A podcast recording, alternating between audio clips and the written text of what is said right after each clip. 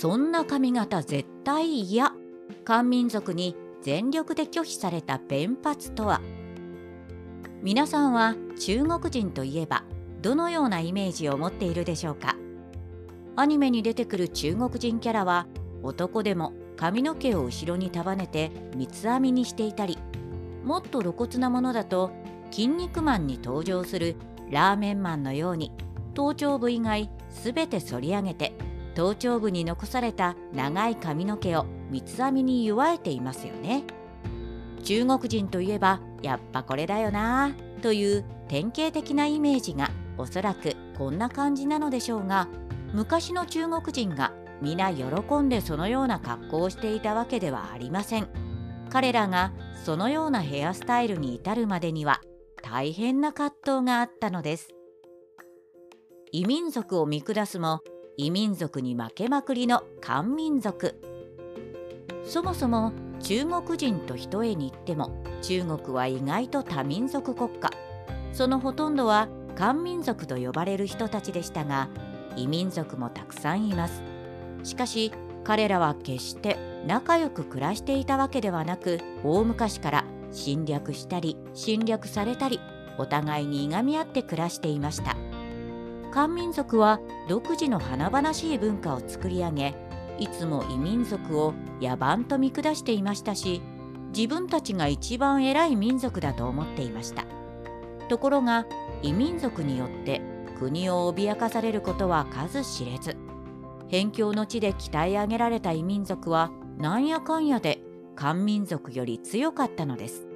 漢民族に代わって異民族が王朝を立てることもざらにあり漢民族最強なんて鼻で笑われるようになった頃ついに漢民族にとって最大の屈辱の時代秦が訪れました。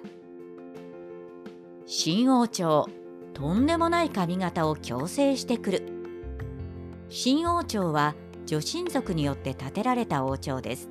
しかし彼らは確かに異民族ではありましたが漢民族に歩み寄る姿勢を持つ比較的有効な民族でした。女神族の言葉を漢民族に強要することはせずむしろ漢民族の言葉を積極的に覚えようとしたり科挙などの制度を存続させたりと漢民族に歩み寄る姿勢をとっていました。ところがそれと同時にとんでもないお触れが。皆髪の毛は女神族と同じように弁髪にするんだぞ。という内容の自発令です。これを受けて漢民族は猛反発。漢民族の誰もがあんな髪型無理と強い拒絶反応を示したのでした。満州族弁髪をダサいと拒否され続けてついに切れる。あんなアホみたいな髪型無理と猛反発し続ける漢民族たち。そもそも漢民族にとって髪の毛を剃るということ自体が受け入れられなかったのです。儒教の教えに親からもらった体は大切にしなさいとあることから髪の毛を切るなんてことはとても考えられなかった漢民族の皆さん。しかしそんなことを知らない女神族の皆さんはこっちはお前らの文字とかいろいろ学んでやってんのになめ腐ってんのかとブチギレついに頭を残す者は髪を残さず髪を残す者は頭を残さずと言って弁髪を拒否する者が処刑される阿鼻共感地獄が始まってしまったのでした。異民族にとって弁髪は合理的。結局男子は全員弁髪にされてしまった漢民族。彼らの悲壮感は相当のものだったでしょうし皆さんもうわーかわいそうと思ってくれたと思います。しかし女神族をはじめとする異民族たちにとっては本当に弁髪を拒否する意味がわからなかったのです。なぜなら弁髪は兜をかぶっても蒸れることがないとっても合理的な髪型でいわば男のたしなみのようなもの。漢民族が弁髪を拒否したのを見た彼らは「お前らは兜をかぶらない女子供か?」と逆に不思議で仕方がなかったようですよ。琉球王国も江戸幕府もダサい弁髪を強制されることを恐れた。お隣中国からやってきた弁髪の中国人を見た日本人や朝鮮人も「何あれ？ダセー」と微妙な空気になったといいます。女神族にとっては素晴らしい髪型だったのかもしれませんがその他の地域ではやはり珍奇な髪型でしかなかった模様ところが